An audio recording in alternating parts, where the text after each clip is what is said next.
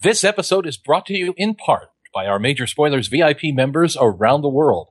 Thank you for your support of Major Spoilers and the Major Spoilers Podcast Network. If you'd like to become a bronze, silver, or gold V I P member, go to members dot major spoilers dot com and sign up today. Thank you in advance. The Major Spoilers Podcast covers news, reviews, and of course, spoilers, and goes into details about the topics discussed. So if you haven't read, listened, or watched the items we talk about, you might want to come back later. I'm Matthew. I'm Rodrigo. And I'm Steven, and you're listening to the Major Spoilers Podcast, the podcast for pop culture and comic fans.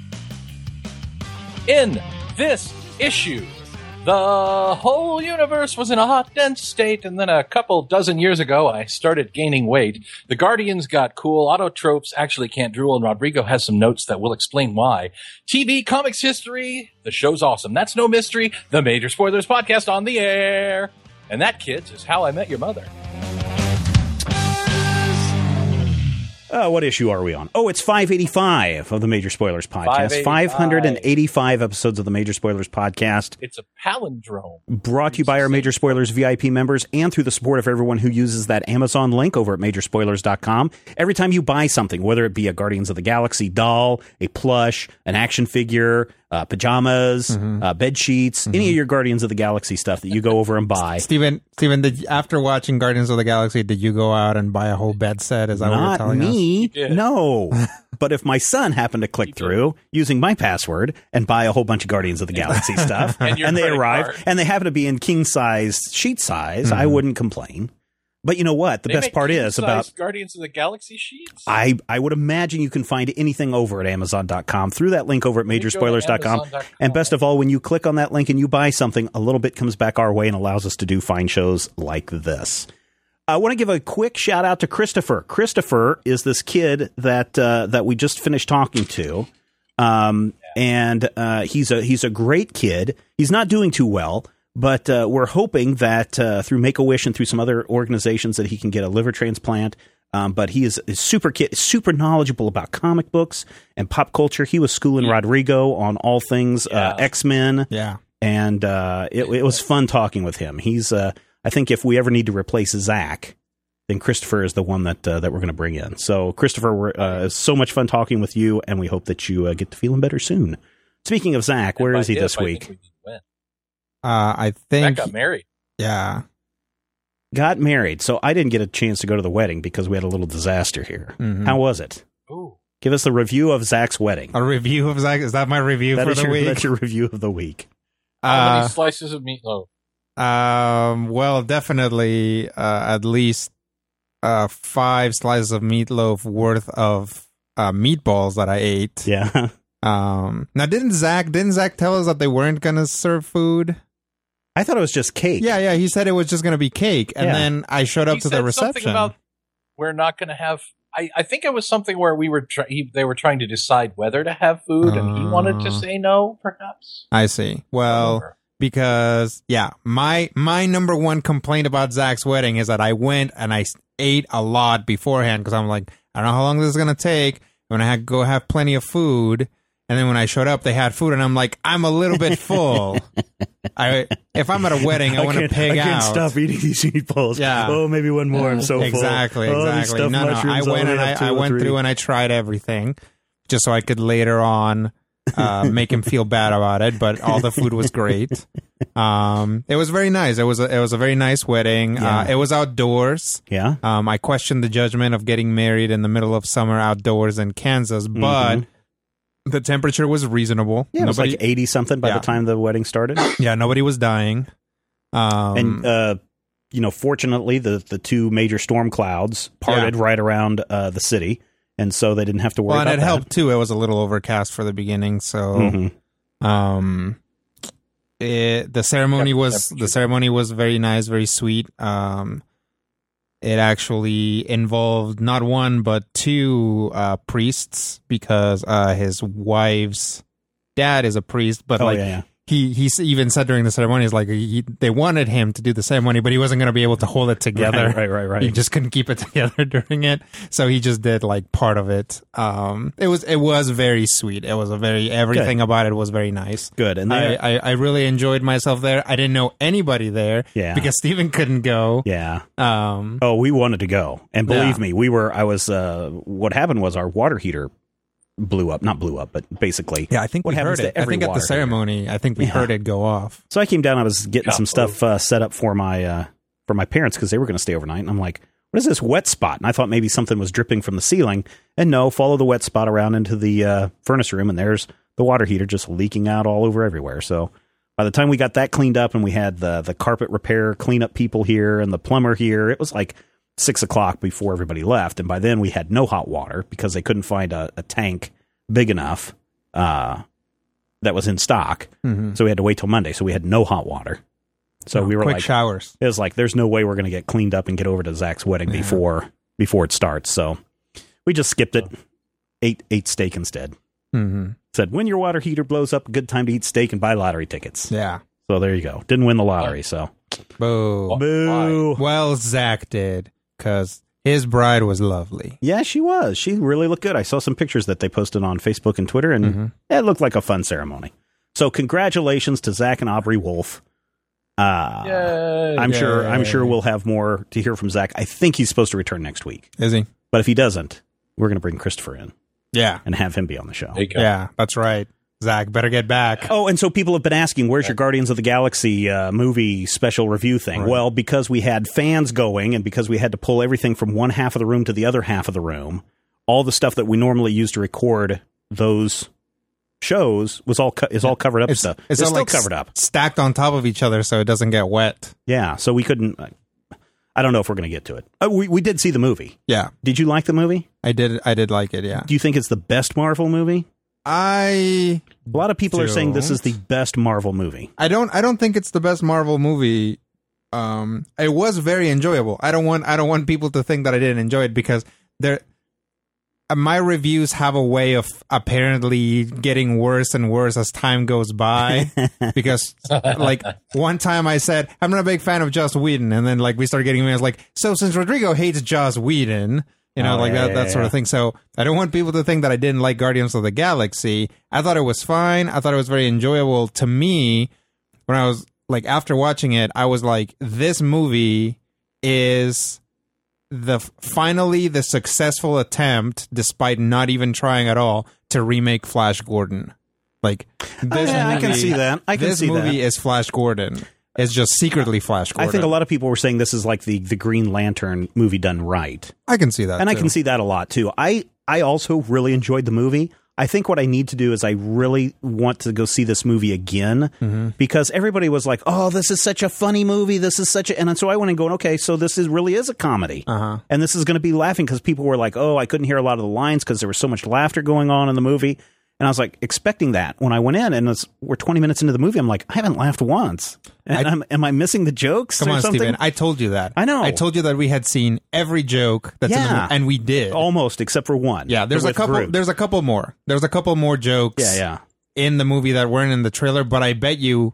Well, actually, they might not because they don't need to do trailers for it anymore because it's been super yeah, yeah. successful. Well, they'll do it. There'll yeah. definitely be one or two more but commercials like, that'll come out. It's like see the number um, one movie in America. Yeah, it's. Uh, Like uh, Pirates, Pirates of the Caribbean, right? Yeah. Like all the trailers leading up to it, like almost no spoilers. Right. And then like a week into it, they're like, yeah. okay, let's get everybody else in. Totally spoil the yeah. movie. Yeah. So, I mean, I was kind of a little weirded about that, but I really enjoyed the movie. I thought there were some great characters. Mm-hmm. I cannot wait to see uh, Marvel spin these uh, these pro- these properties off, you know. Like a, a Hawkeye Black Widow team up, mm-hmm. a Groot and Rocket Raccoon team up. Yeah. I think that these are just yeah. kind of, these are like movies that are begging I, to be, to happen. I actually, and I honestly think my honest reaction is the, the three characters that stole the movie mm-hmm. were Groot, Rocket, and Drax sure. in the movie were the three best um, characters in the movie. And for the, those three to go on an adventure together would be hysterical. Just leave all the other ones behind. Yeah, yeah, yeah. I, I, I think I like that Drax did kind of get a lot of his moments because, interestingly, if you like the the comics that spawned Guardians of the Galaxy, you know, mm-hmm. the whole Annihilation, and then what was that second Conquest. one? Conquest, yeah. and then Guardians of the Galaxy. The v- out of all of those, the oldest character in that through line is Drax. Drax yeah. We pick it up basically with Drax crashing to Earth, and mm-hmm. then we go from that. So I was like, it's nice to have that character. Actually, Drax and Gamora, who I would say are the guys who get the least screen time out of the yeah, five, yeah, yeah. are actually the biggest through characters in mm-hmm. the comics. Mm-hmm. So that's interesting. Mm-hmm. I think, um, I, I don't know, there's something about it that it's just like, this was a really good movie, but it's not, I don't think it's the best Marvel movie. I still think Winter Soldier is my favorite I can Marvel movie. I think for me, honestly, like, the the first Iron Man was such a, like, stand up and clap at the end of, like, yeah, yeah, yeah. yep, I see what you did there, Marvel. This yeah. was great. This yeah. is the beginning of the Marvel age. It's also, good it's times, also, good times, it's also the um, only, it's also the movie that had the least finger stirring in the pot sure. from, from, from uh, the parent companies. Sure. Uh, we've heard, and of course, um, what's his name of the director of that movie? Um, Favreau. John, John Favreau. You know, he's gone on record and said, well, you know, we were able to do all this stuff because people basically had a hands-off approach. But as right. we've seen, right. they want to get more and more involved as each movie progresses and try to self-contain right. everything. And that may have been one of the things that, and I, I heard James Gunn, Gunn do an interview where he was kind of talking about this, where he basically was like, you know, he and, and Nicole, and I forget her last name, uh, who wrote the script, um, basically didn't want to ask permission for anything. And they just kind of did whatever they wanted to yeah. do in that. And I think because it is so different from the other Avengers movies, sure. that they were able to get away with a lot of stuff, like some of the stuff with Thanos. Nicole uh, Perlman. Yeah, Perlman. That's her name. Um, Uh, um, they were able to get away with the thing at the very end, uh-huh. uh, which was the, the end credits bit. Um, I think that they were able to do a lot of those things. I, you know what? I doubt that. I, I like, if there's one thing that I think the studio has its thumb in, is the end credits bit that sets oh, you sure. up for something else. And the good thing was it, it really isn't a setup for anything else. It's just a well, after scene, kind of like shawarma. Pr- presumably. Yes, although we haven't heard any announcements Here, about it. We thing. do know that Guardians of the Galaxy two is coming out. Right. So, again, trying to avoid spoilers, there's oh, a character... And, and by the way, uh, when we were talking with Christopher, yes, he totally spoiled the end of the movie, and Matthew hasn't seen the movie yet. So yeah. we're also trying to avoid some spoilers for Matthew's sake. Right. But the big end, end ah. bit... Um, yeah, so there's a big there's a, a, a big thing. A character shows up at the very end, who you might think is like, well, this is a one-off character that doesn't need anything, but... There was a moment in time, that moment in time being two weeks ago, where there were still people saying, how could you possibly make a movie with a talking, ra- where, where yeah, yeah, yeah. half the group is a talking raccoon in a tree. Yeah. Like, yeah. it seems ludicrous. Mm-hmm. So to say is like, oh, I'm sure that character, they're not going to, like... There's that character probably has a movie in the works that could be or is and going to be tied well, to something it may be, else. It may be somewhat telling because um, Marvel has announced that there's an omnibus version of that of that uh, character coming out in October, mm-hmm. which was not previously announced because mm-hmm. solicitations for October came out two, three weeks ago. Mm-hmm. So if people are wanting to get this omnibus, this was something that came out only after the movie came out, right? And I wonder if they didn't hold that this. back for any reason because. You know, they may have been saying, well, let's see what happens in the movie and then we'll release this omnibus. Or they're just like, holy crap, people are really taking to this. Let's yep, get this yep, omnibus yep. out there. What were you going to say, Matthew? I, I will say this for Marvel. And this is this is something that I think is brilliant. Again, all I really know is what Christopher told us. um, but I will I will say that no publicity is bad publicity. And the character... has a pretty high profile. I would say yeah. that oh, yeah, yeah, yeah. In, in, in terms of the general public, a higher profile than anyone in the actual Guardians of Absolutely. the Galaxy. So oh, yes, Marvel yes. may mm-hmm. be playing playing their cards in a really canny fashion there. So I Or don't know, an uncanny fashion. Oh, nope, ah. nope. They can't do uncanny stuff. That belongs to Fox. Yeah. Well, but so, you know, the other thing that's really interesting... the, the word uncanny belongs to Fox. What, what do you guys, what do you guys think about this? Because... the minute that the movie ended, uh, Thursday night, Friday morning, mm-hmm. right? You can go onto eBay and you can see the first appearance of this character in comic books. And suddenly prices that are hovering at like fifty dollars for the first appearance, which is what this version would be about fifty to seventy dollars, mm-hmm. has suddenly tripled in price. And I haven't gone in today to see what the final price was, but it's suddenly like eBay. Uh, if you have that issue, and what is it? It's um, yeah, Adventure into Fear number nineteen. It's got Swamp Thing on the cover. That's right. Um, not Swamp Thing. It's got uh, uh, Man Thing. It's uh, but it's, a. But last a, time I looked, there's a Venn diagram of nerddom of one guy who knows a lot about comics but hasn't gone to see the movie. He just went, no spoiler. Yes, yeah, because he knows who appears in yeah, that. Yeah, exactly. He knows who that is, but he uh, but hasn't you know, gone that, to see that, the movie. That, that price has skyrocketed to, like, uh, when I looked on whatever day it was, Monday, it had it had already been one hundred fifty-five and going up. I think it's an interesting phenomenon, but it's something that Marvel doesn't care about. Marvel doesn't care about the secondary market. Well, no, because they're not making any it's money. It's interesting that the day after uh, we report on that, that Marvel's like, oh, yeah, by the way, we've got an omnibus coming yeah, out. So uh, for all you people who are scrambling to find the first appearance of this character, we're going to have all this character stories mm-hmm, coming out mm-hmm. in one giant volume coming yeah. out in October. So just wait until then. But, of course, we learn from – we learn from – six months, mm-hmm.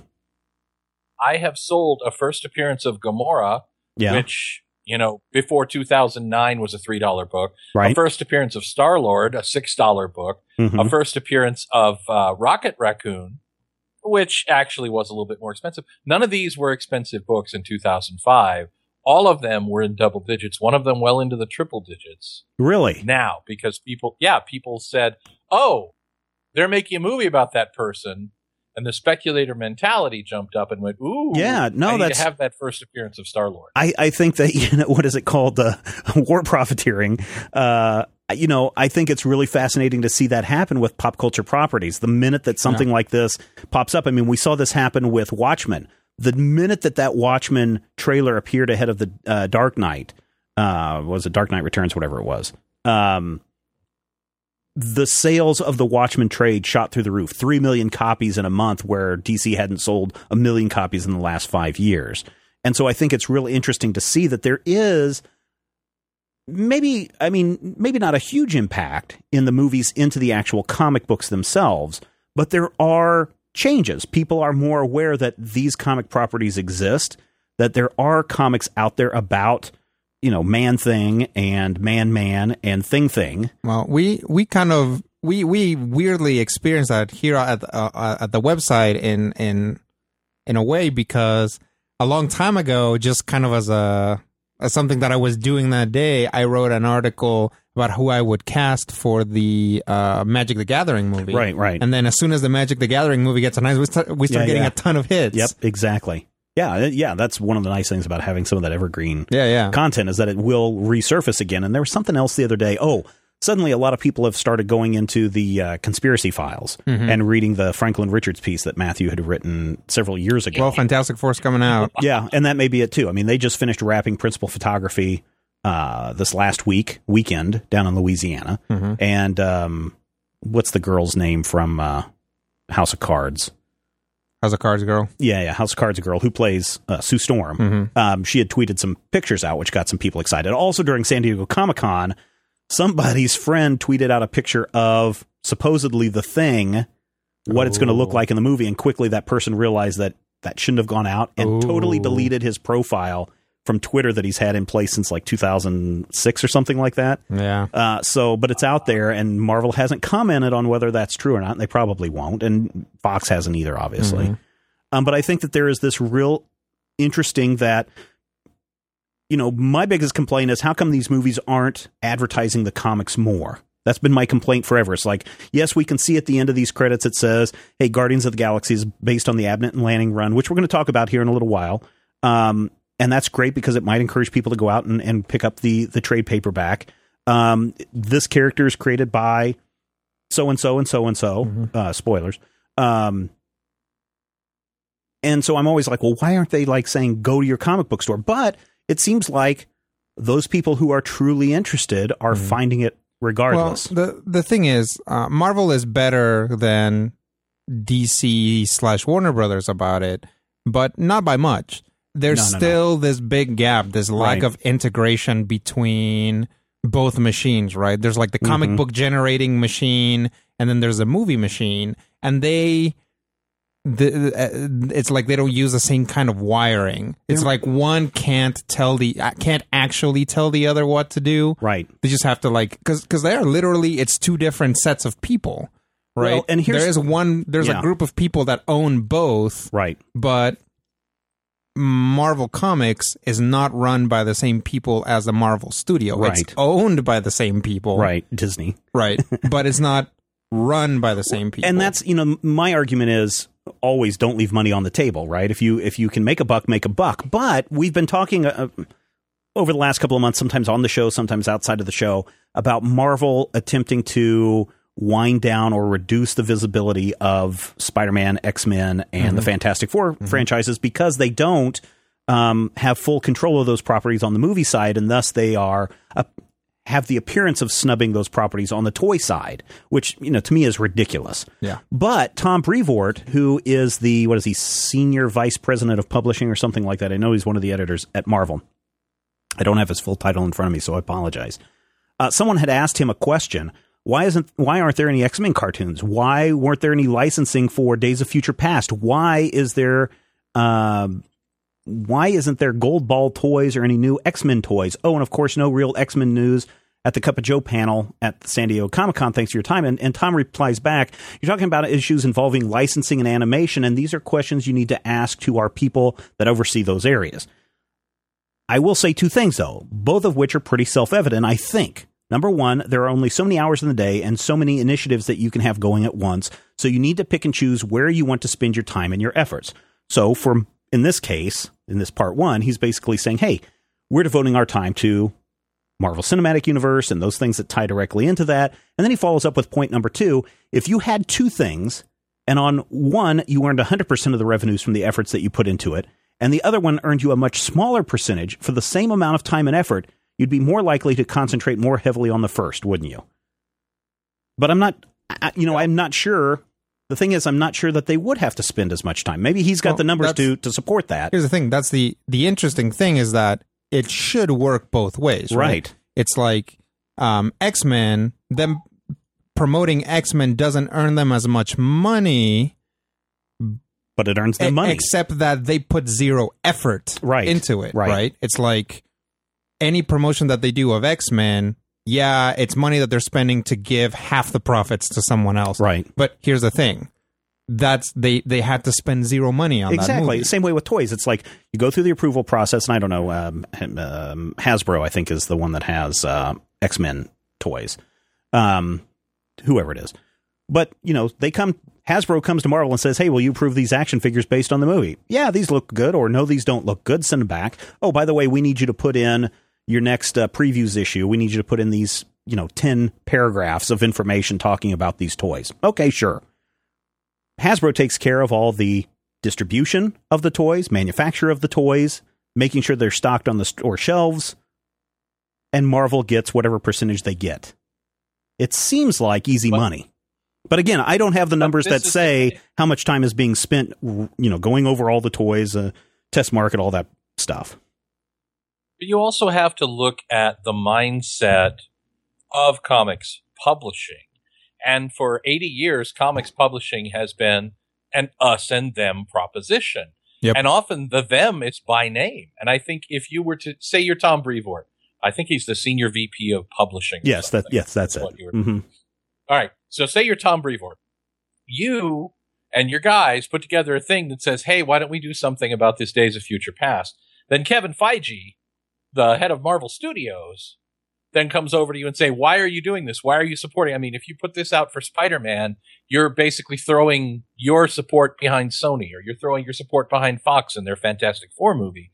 I think that there's the us, which is our Marvel movies, and then there's the them, and in historically, comics publishing, even if the thems are, you know, upstart Marvel selling five times as many comics, D C will still say, you know, oh, well, you know, it's just, oh, they, they, they have terrible art and no continuity.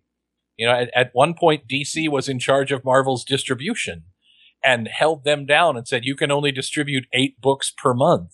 Yeah. You know, there is a, there is a grand tradition of the other guy is in the wrong, and we, whoever we are, are the only ones who know how to do this. And I think that for anyone at Marvel to put effort into, you know, a Fantastic Four or a Ghost Rider, although I think they got the Ghost Rider rights back. Uh, they got the Daredevil um, to, rights know, back. I'm not sure about Ghost Rider yet. Really?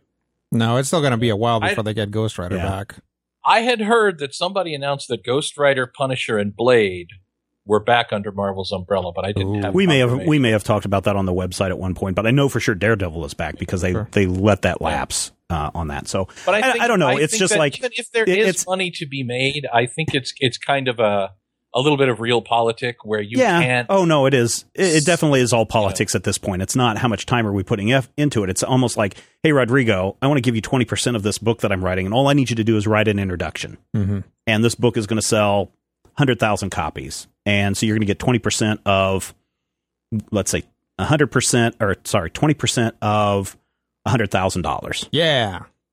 You want to write that page? Or are you too busy? I can do that. I can okay. write that page. All right. That's that's all I'm saying is it, it doesn't seem like there's a lot of effort. Right, but right, right, right. if I said, oh, Rodrigo, I'm I'm writing this for Wizards of the Coast, then Rodrigo might be sitting there going, uh, you know, they really could have hired me and they didn't. And I'm mad at Wizards of the Coast. So, no, I'm not going to write your introduction Grr. for you. And so yeah, now I can't, stay, I can't stay mad at them. Yeah. So, I mean, it's it's it seems like that, but it is all politics at this point. And I sure. can understand that and I can appreciate that. And if they don't want to have Days of Future Past toys out, that's fine. If they don't I, want to have Spider-Man I, I, two toys out, again, that's, that's fine. The, the thing is, though, the, the real surprising thing is that there is no oversight entity that goes, no Marvel Studios and no Marvel Comics. You guys shut up. We need yeah. to make money. And I think that's what's going to happen pretty soon because Disney slaps their crap on everything. Yeah. And I think once Disney says, hey, you mean we left money on the table? Then they're going to say, hey, wait a minute. Now, part of that could be, again, this mindset of, if we don't support it and it's not popular and they can't make another Spider-Man movie, then we're going to get the Spider-Man fr- Sp- Spider-Man franchise back. Well, and the the other thing is that um, there's always just money, right? There's yeah. always just paying yeah. to get these back. And there is a certain amount of money that you are going to eventually be able to pay to get Spider-Man back. Yeah, but I think you're talking Four back. I'm, I'm, I'm, it's right a lot of money right now. Yeah, for Sony right now. So two things will happen. Either... Well, there's three things can happen. Disney can pay a crap ton of money, and I'm going to bet in Sony's mindset to get Spider-Man back and all the things that are related to Spider-Man, that is a four billion dollars transaction right there. Wow. I'm going to just bet that that's what Sony's looking at because the movie is made probably – the movie series has made at least two billion dollars for Sony. Mm-hmm. And they need the money. I mean, they are really tanking it on their electronic side. Their gaming division's doing okay. Their movie division is not doing very well. Uh, so they need the money. So maybe they would sell it back, but they're going to want a very high price for it. Right. Second thing could happen is Sony doesn't get their crap together and they're not able to produce a new movie in time or get something into production in time. And so the rights revert back to Marvel Disney, which is probably not going to happen because we know that there's a Secret Six movie coming up. They've already announced the um, female-led Spider-Man right. movie that's coming out. Right. And even though they've pushed Spider-Man three because they're working in the Spider-Man franchise property, it's not going to go back to Disney anytime soon. Mm-hmm. The third one that someone posted this week said maybe Disney should just sue Sony to get the rights back because they've harmed the Spider-Man franchise with the mm. last couple of movies.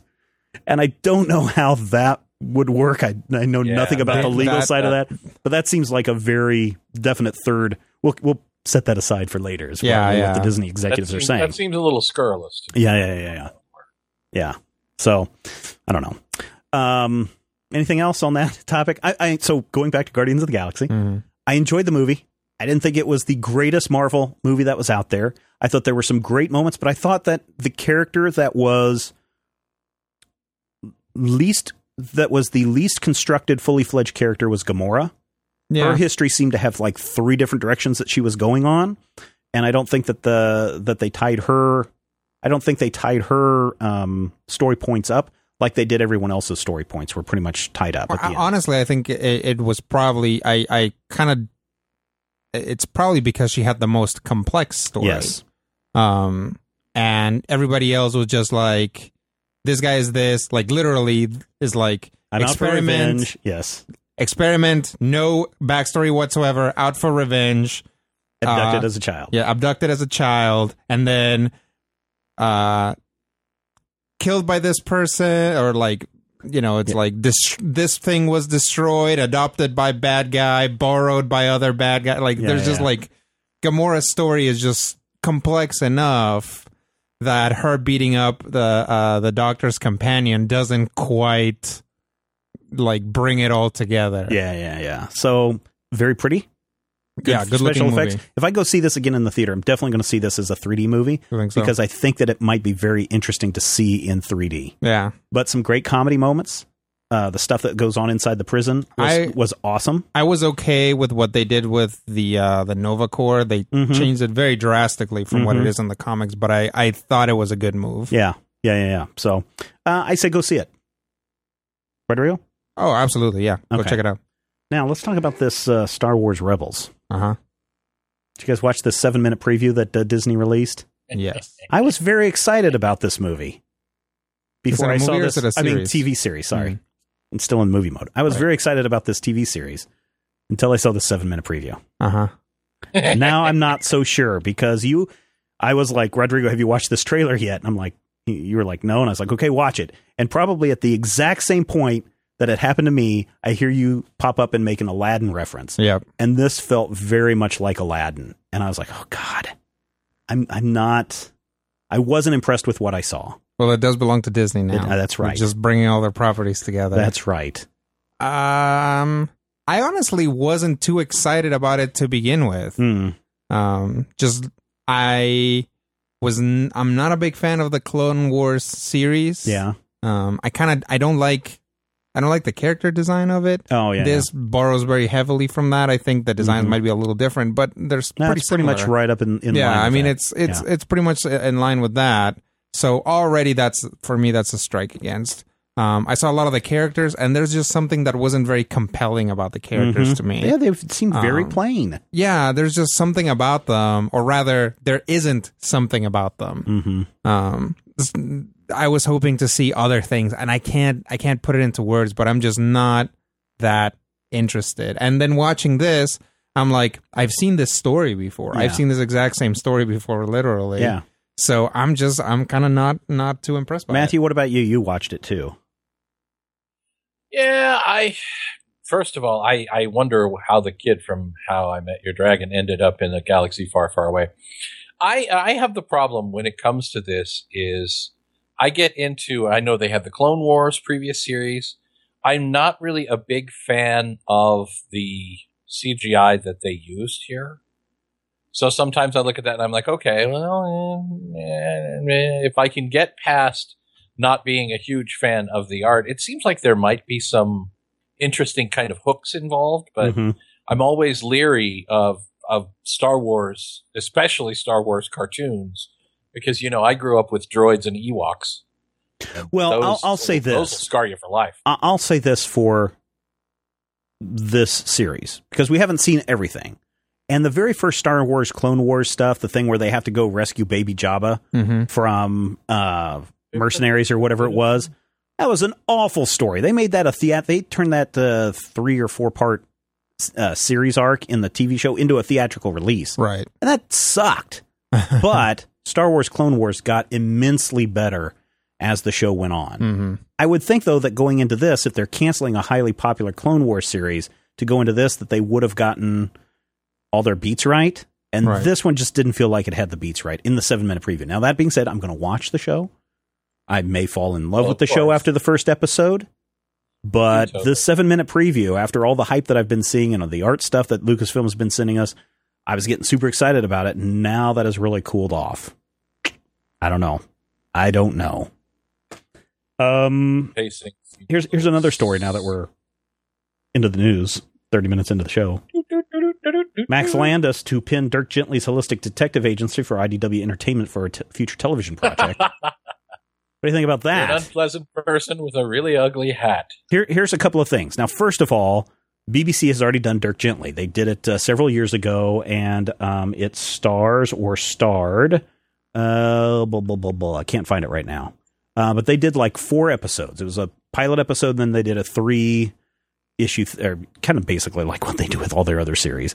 Um, and they say so they basically did one little season, three of four-hour episodes, pretty much. Uh, I'm apparently here on YouTube. I can find the first episode, the pilot episode, on YouTube. Uh-huh. Um, but they've already made a T V series, and it's not uncommon for American networks to just basically lift something that's already been done sure. uh, overseas and, and come here. I mean, you look at uh, uh, The Office is that way. Yeah. Um, Friends is that way. There's a whole bunch of them that are that way. Yeah. All in the Family. Yeah. Sanford and Son. Yep. So I don't really mind Death that they're funeral. doing this. I don't really mind that they're doing this because I think it could be interesting. And certainly with Max Landis writing, could be really interesting. Mm. And the fact that I D W Publishing is doing it, well, I D W Entertainment is doing it, has me wondering if we aren't going to see some more Douglas Adams stuff come out mm. of I D W in the next uh, coming months and years. You excited about this, Matthew? I don't know how you feel about Dirk Gently, but he's one of my favorite Douglas I, Adams I characters. Don't hate Dirk Gently. I don't hate Dirk Gently. I find Dirk Gently to be...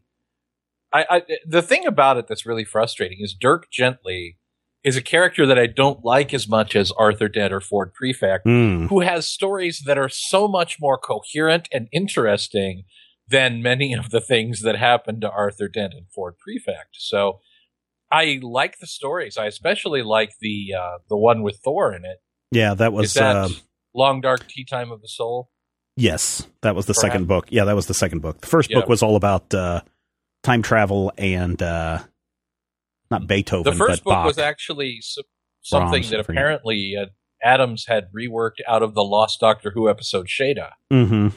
uh, years and years ago when he was the editor there. But I didn't see the two thousand five series, so yeah, nobody I has. I can't. Even, I can't so find it except for this YouTube uh, post. So really, yeah, you can't. I mean, you can't get it on iTunes. You can't get it. I, mean, I think it was just there and gone. And unless you go to one of those illegal sites. Um, you're not going to be able to find well, it. So you don't do that. No. So I'm going to check it out here on YouTube and see it. It's not listed as Dirk Gently, but uh, if you dig around, you'll be able to find it. All right. Uh, so those are news. Uh, we spent a lot of time on Guardians of the Galaxy. We're going to be spending even more time on Guardians of the Galaxy. But if you're looking for more news, reviews, and uh, things that you can abuse, head over to major spoilers dot com because that's where all that cool stuff is.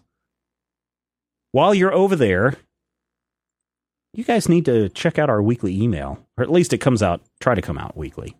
If you haven't signed up for that our, email, do it, please. Theoretically weekly. Well, it was for about basically from May until the first of July, middle yes, of July. It was uh, wasn't wasn't very weekly. Uh, basically, all of July was off, uh, but it's back now, and you want to sign up because it doesn't just go out to everybody. It goes out to people who sign up for the email. And you want to do that because there's usually some special announcements that are made, some big news that are that's coming up, uh, things that are that are in the pipeline. And so you do want to uh, to check that out. Just click on that big orange button over there on the Major Spoilers website that says get the newsletter and the free Star Wars bonus tracks. You can go check that out. What's a bonus track, Rodrigo?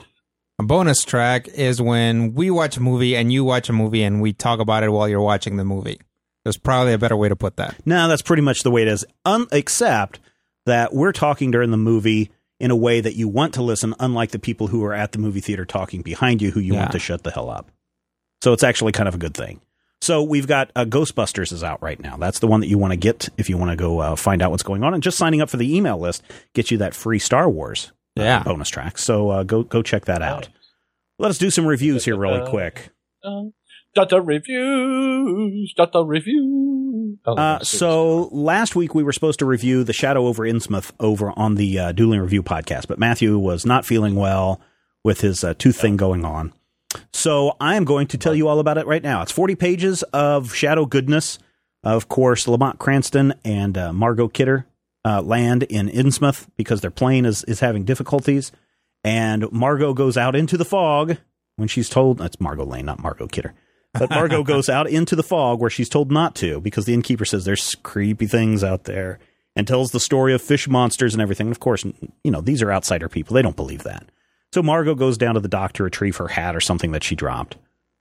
And she's attacked by fish monsters, no. basically guys that look like uh, creatures from the Black Lagoon. Mm-hmm. And of course, if you're familiar with the H P Lovecraft story, the people of Innsmouth are fish monster people. They live in the, the deep and they worship uh, Yog-Sothoth or uh, one of those two. No, no, uh, Dagon is who they worship. And she so was a fish monster, and sure, 'twas no wonder. Oh, sorry. Once once that she's she's attacked, of course, then the Shadow has to step in and do his thing. And by the time the issue is over, we discover that these fish people are nothing more than a Saturday morning cartoon mystery. What's the name of that? Saturday morning mystery cartoon, or whatever it is. Mm-hmm. They're just Scooby-Doo. People in masks. Yeah, Scooby-Doo.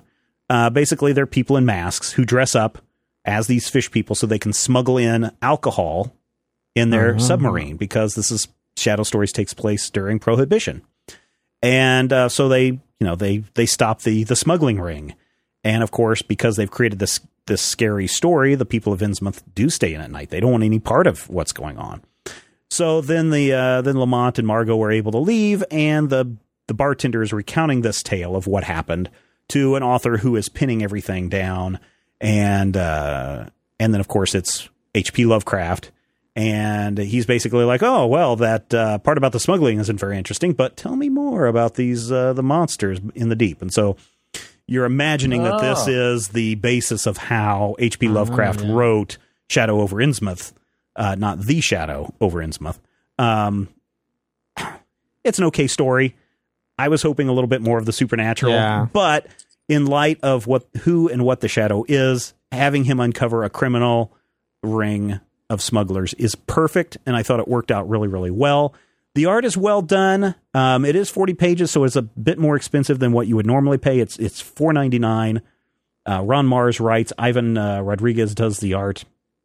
Overall, it's it's pretty good. Um, I just wish there was more of the the supernatural part. Like maybe there would have been some unexplained something that even the Shadow didn't know what was going on. But this is very much a but, Shadow. But the Shadow knows. I know. That's the thing, right? This is very much a Shadow story with kind of a Lovecraftian hook. Right. And, and that's, that's it. That's what it is. Yeah. is that's that's the hook to get you in. Yeah. Into yeah. it, so right? it's not it's not like um, the Doom that came to Gotham. Well, but the thing is, though, the, the interesting thing about it is, is that they I mean, apparently they chose to leave any sort of supernatural right. stuff out of the way, which with the Shadow, I mean, there's a lot of stuff that's on the table, you know, mm-hmm. mesmerism mm-hmm. and, you know, pseudoscience and all that right, stuff right, right, is right. available. So even if they didn't go the Cthulhu Mythos route, there's a lot of stuff that they could have done, like yeah. mass hypnosis of the pop. But no, they just went with masks. Yeah, yeah, yeah, exactly. So I was okay with it. And overall, I wasn't disappointed in it. And I do think it's a little bit expensive, but I don't think it's a perfect book either. So I'm giving it four slices of meatloaf. Um, if you like The Shadow, if you are into some a little bit of Lovecraft mythos, although you don't really have to be because they kind of tell you the Innsmouth story uh, inside the book. Um, go pick it up. Uh, it's from, uh, who put that out? Dynamite Entertainment out last week. The Shadow Over Innsmouth one shot. Oh, before we get to Matthew's review, had a quick thought. Had a quick thought earlier today, and I forgot to write it down. Uh-huh. And you uh, talking about magic re-triggered it. You know how in uh, Thor, the Thor movie, they're talking about magic is just technology that you don't understand? Sure. I wonder if that's how right. they're trying to figure out how to explain Doctor Strange's magic. You know, we have we have... technology today where you basically say something right. and your cell phone reacts. Right. So maybe he has a technology that you say the words correctly, and it may be in an alien tongue, which sounds like magic incantations, and it does this thing. Yeah, there are plenty of uh, works already extant where they explore that. Yeah. I mean, probably the most uh, visible and recent thing is just Doctor Who, right? Mm-hmm. Anytime something that is magical and Doctor Who comes up, it's explained as aliens, mm-hmm. but it has some hook. And the, the, the best thing that I can think of is the uh, William Shakespeare episode, mm-hmm. right? So it's like there's these aliens, but a lot of like their technology and their powers and their abilities come from words. They use words to kind of activate these abilities and powers that they have, yeah, yeah. even though it's technically not magic. So it's something that is out there, something that mm-hmm. exists. I'm wondering if that's what they're going to do. Um, the other thing is, uh, because, you know, I haven't talked about gargoyles in a long time, mm-hmm. is, you know, gargoyles had that thing where it's like, energy is energy regardless of where it comes from, so you can right. use a force field to keep a demon away because it's energy. Right. So it's like, it's all, it's it's all like the same thing, spell. Right? Yeah, yeah, yeah. Yep, cool. All right, Matthew, what are you reviewing for us this week? Steven Universe number one. Yeah, out this week from, uh, I think it's from Kaboom. Kaboom. But Boom Kaboom. Studios, it's uh, Kaboom is their imprint. Mm-hmm. That's right. Our world is protected from threats large and small by the Crystal Gems, a group of intergalactic warriors who use their special gemstone powers. Garnet, Amethyst, Pearl, and Stephen. I just want to Ooh, form a giant apparently. lady. Isn't that yeah. what it is? Form a giant, giant woman. Giant woman, yeah. yeah. And I'll be the head. Um, Stephen apparently inherited his mother's super gem powers. And there's a lot of referential stuff going on here. There's a little bit of kind of a Green Lantern vibe and a little bit, actually a lot of Magical Girl Show Mm-hmm. Which is very close to the, the Super Sentai that I love. Now, I'm going to tell you, I've never sat and watched an episode of Steven Universe. I think it's only been out for one season, right? It's yeah. only doesn't have a whole yeah. lot of episodes out right now. The widget enjoys it, and I do enjoy the character designs. I think the character design is just ridiculously cool, and I blame the whole thing kind of on Adventure Time because yes. they had, you know... Same creators. You have that Adventure Time s- sort of vibe here.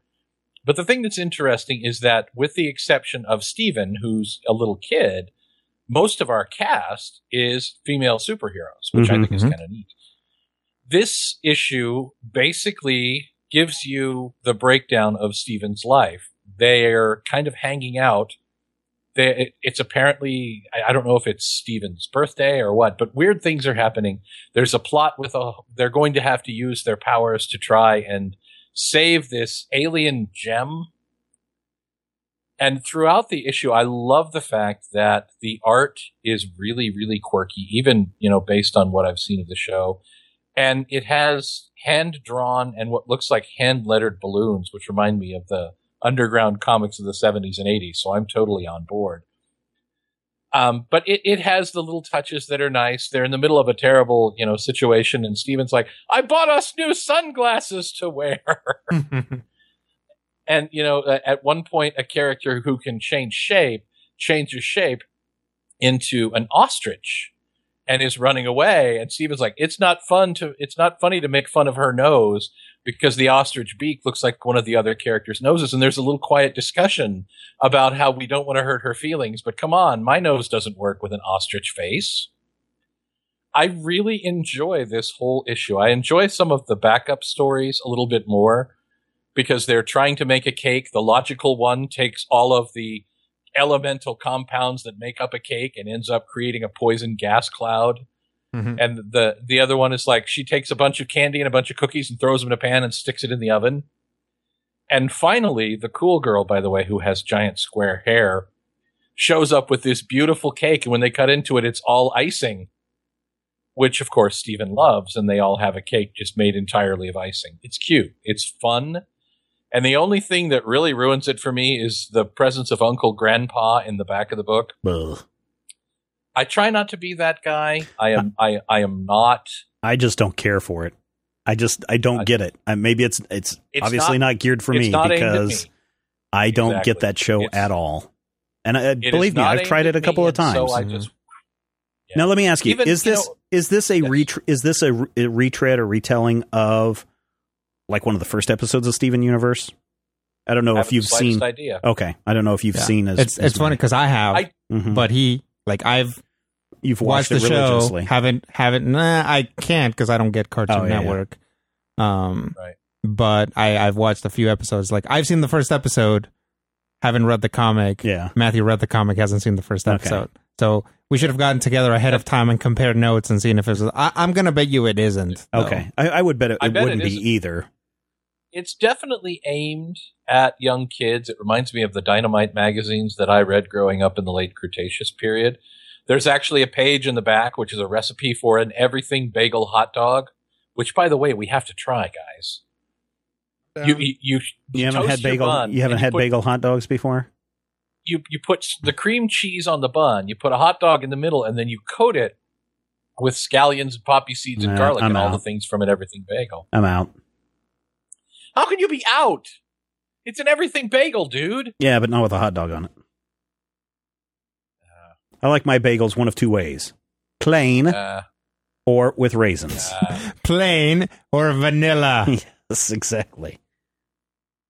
If I wanted wow. if I wanted an omelet on uh, top of my okay. bagel, I would have ordered an omelet we are on top never, of my bagel. One, we are never going to Einstein Brothers together. Oh, I love You're Einstein. I think One cup of no. water for me to dip my bagel into, please. Make sure that it's extra boiled. But yes, Steven Universe number one is a fun book. It's a book that I think would appeal to actual kid readers. I hope that the kid readers get to it. It's good to see people targeting actual younger readers. And I think that, you know, it's not to the point where, you know, when Widget and I were reading My Little Pony, there were jokes aimed directly at me, the dad.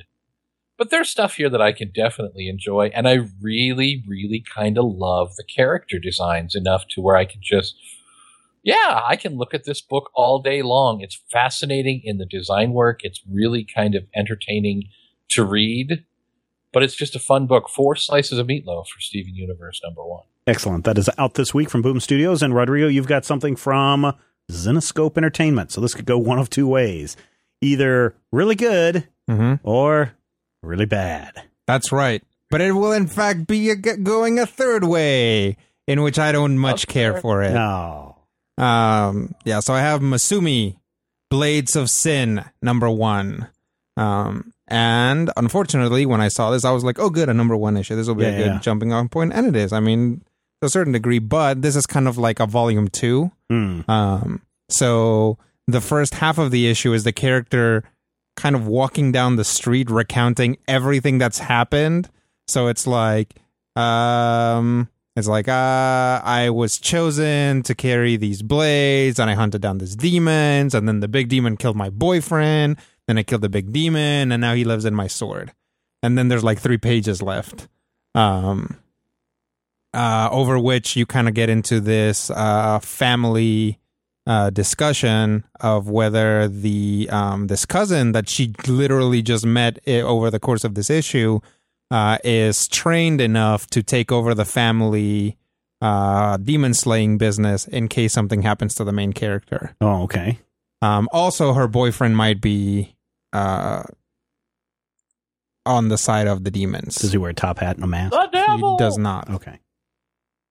No, he would. That guy's not on the side of the demons, Steve. Oh, okay. That guy is the know, secret moon prince. Oh, okay. God. Anyway, good Lord. Uh, other than that, um, the art is okay. Um, the characters, the character design is distinctive enough on the girls. A lot of the guys look very similar. Yeah. Um, I'm not crazy about this. It.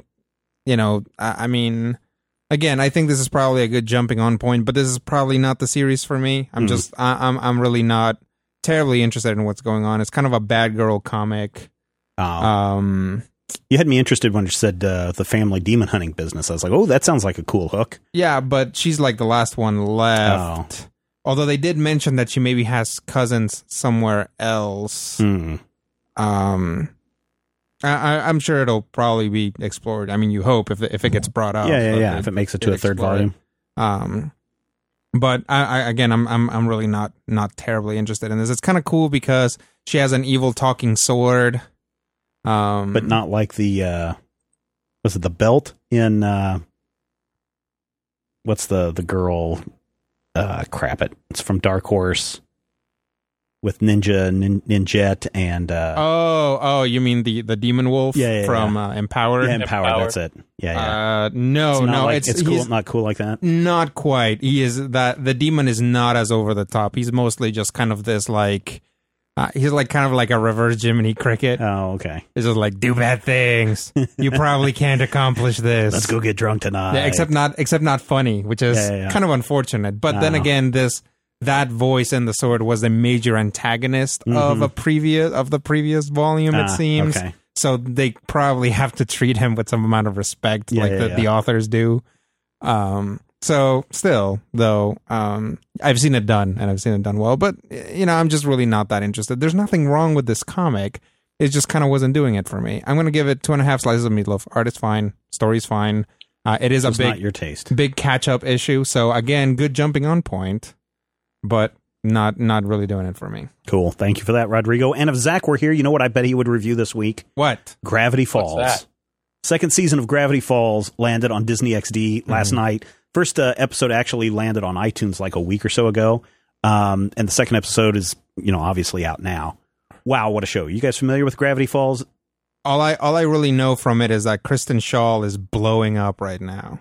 I don't know who that is. She's the voice of the girl. Oh, okay. Who is also the voice of the girl, of one of the girls in Bob's Burgers. Oh, okay. Who's also on The, the Daily Show, funny. was okay. also the voice of a dinosaur in Toy Story. Interesting. And oh, I know who she is. Also, actually, okay, I know who she is now. She's yeah. also a horse. As soon as yeah. you said, soon as you said, soon as you said uh, Toy Story, I know who you're talking about. Yep. And yeah, she's, she's really got good. A, she's got a show on Hulu right now. So yeah, yeah, she and, is really good. So Gravity Falls is about uh, two twins, brother sister, um, who end up in this small Oregon town called Gravity Falls, staying with their great uncle Stan, who runs the Mystery Shack, which is just like this roadside attraction where he basically is trying to chisel money it's out a of tourist people. Trap. Yeah, tourist trap kind of thing.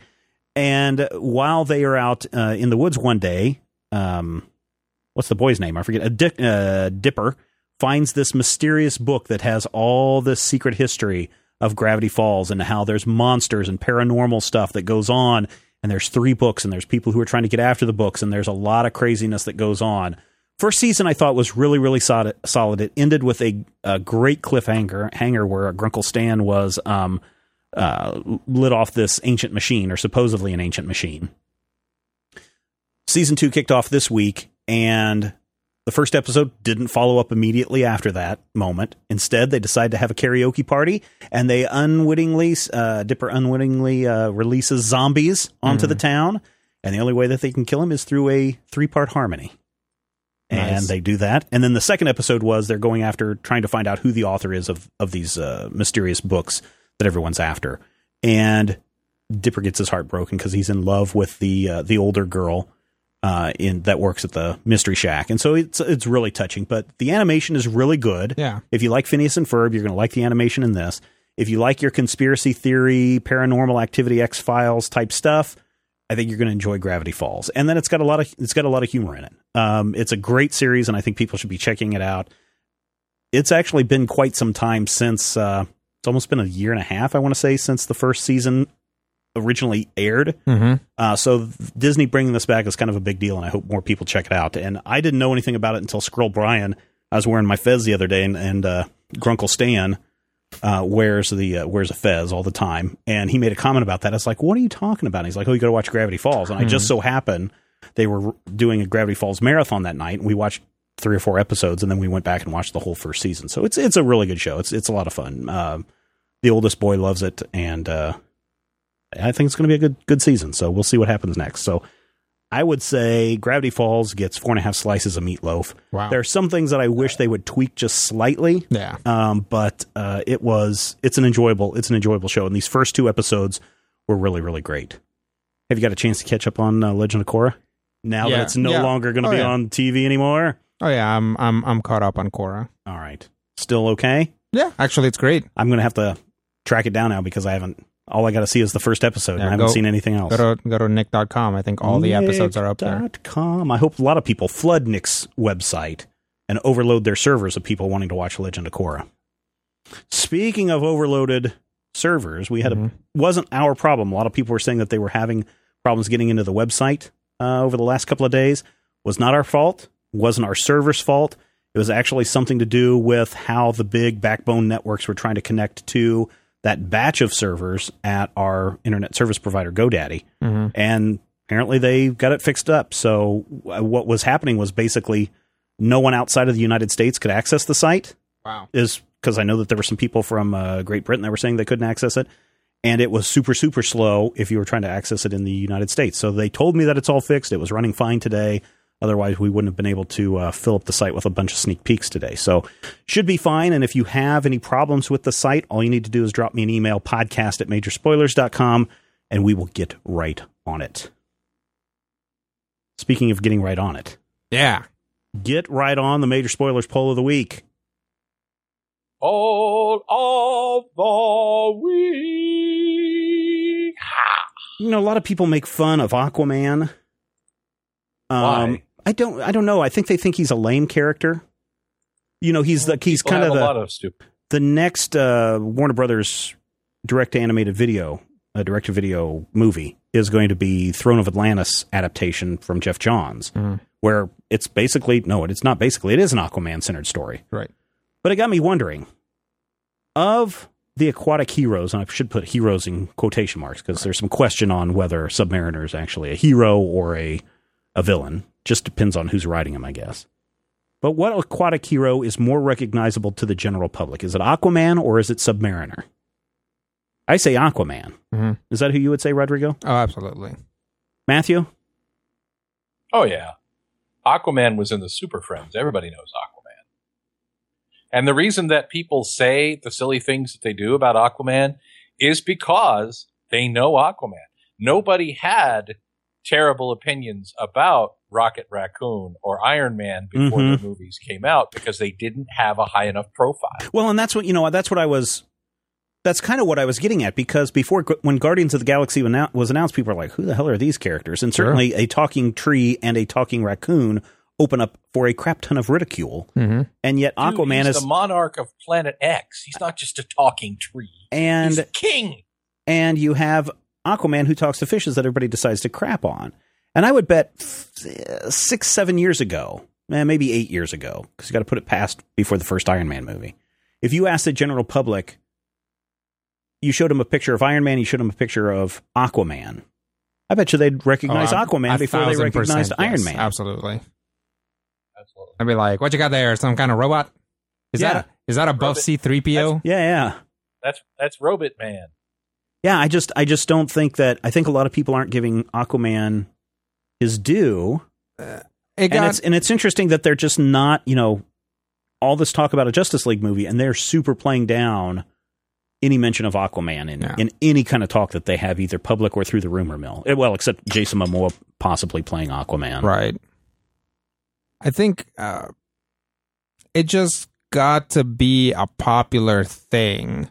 Like, seriously, there was a stand-up comedian that just made a joke about Aquaman, I'm pretty sure, or like a late-night guy that just make, mm-hmm. made a joke about Aquaman being lame. And it really caught on, and it just kind of caught on to the back of, like, the American cerebellum. Yeah, yeah, yeah. And it's like, oh, haha, Aquaman is so lame and funny. And it became something easy that you can reference. It's like, um, you know, the they started doing jokes about the French surrendering at the drop of a hat, mm-hmm. and it became a super easy joke to do. Yeah. It, and people do it constantly. People yeah. are constantly like, oh, haha, the French surrender. Like, that's not something that comes to us from World War Two. That's a recent thing that mm-hmm. somebody brought back. Mm-hmm. And it's like, oh, ha, ha, ha, the French. Like, that's just something well, that, that has was, caught on and become shorthand. Monty Python probably making fun of them in the sixties. Sure. Yeah. Um, I wonder, though, you know, a lot of people in the comment section, section have mentioned Aquaman's appearance in Batman Brave and the Bold, which I think if yeah. you're going to do an Aquaman, that is a best way to do that. Aquaman is probably the best. It's probably the best characterization of Aquaman because it's the most distinct. Mm-hmm. I would say um, there have been others that are fine. I mean, he's fine. the the The issue with some of the other characterizations of Aquaman is that if you look at uh, Justice League and Justice League Unlimited, Aquaman, he's kind of like this brash kind of eco-terrorist guy, and the mm-hmm. biggest problem with that is that that's Namor. Yeah, yeah, yeah. You know, it's like, that's yeah. kind of like their riff on Namor. Mm-hmm. Um, and you kind of can't do that because that's the other Aqua guy shtick. Yeah. So what would it take, Matthew, to get Submariner to at least be on the same radar level as as Aquaman? A decent movie. Um, I mean, the same thing that we're seeing with the Guardians of the Galaxy. You're go- There are going to be kids growing up saying Star-Lord is the coolest. Whereas Star-Lord has been around since nineteen seventy-seven, and literally from seventy-seven to about ninety, he appeared maybe a dozen times. Mm-hmm. There was a point where Star-Lord appeared in the Marvel Age book, and the joke was, hi, I'm Star-Lord. I'm appearing here so my copyright doesn't lapse because nobody ever uses me. Mm-hmm. That was the actual joke in Star-Lord's appearance. And also the reason why he appeared in Marvel Age, because mm-hmm. there was no project. And when they brought him back in like the year two thousand or so as a supporting character in Thanos, nobody knew who he was. Mm-hmm. And now, you know, five, ten years from now, your kids are going to go, yeah, Star-Lord, he's one of those awesome heroes. He's always been awesome. I don't know if I don't and know. And I think all it's going to take is one interesting thing done with him, one good story that people see. Yeah. Is that a Fantastic Four story?